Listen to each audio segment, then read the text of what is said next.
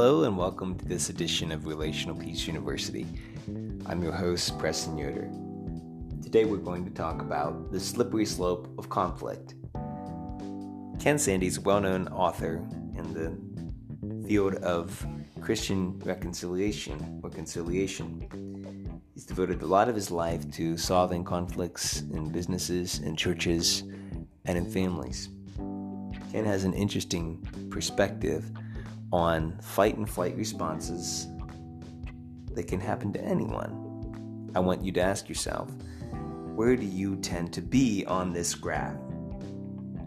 Let's start with attack responses. These are the fight responses. Whenever someone is in fight mode, they tend to assault.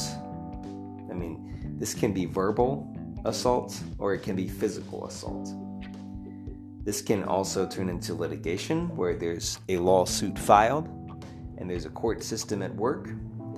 And in worst case scenarios, the extreme end of the attack responses, there can be murder. You could take someone's life.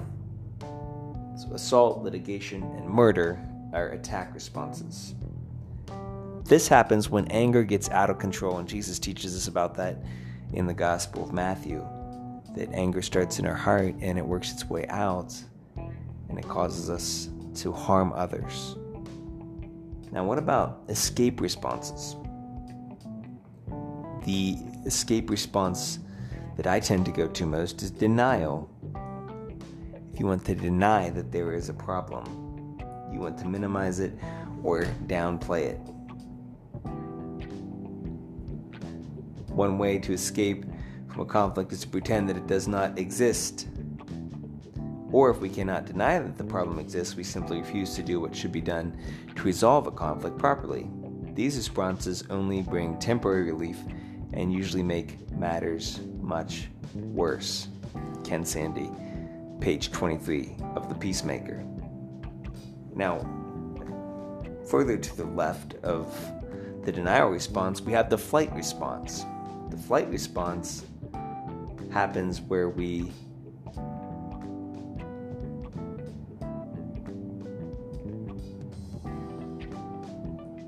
flee from it. You don't even want to deal with it. You're not addressing it.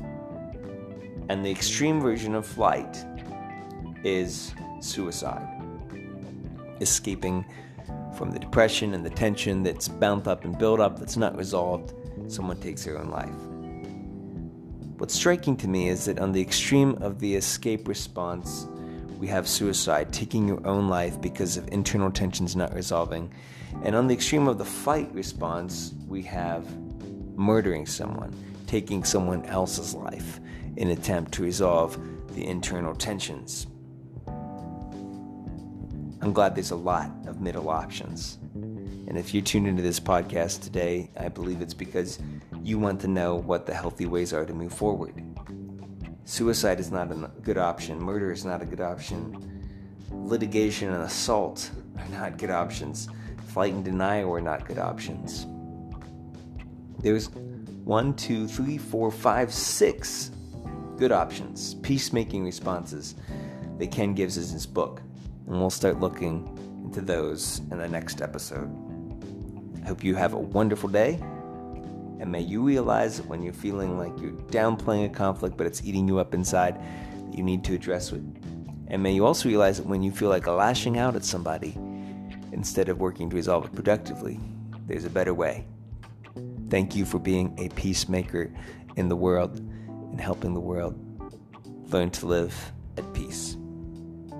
See you next time.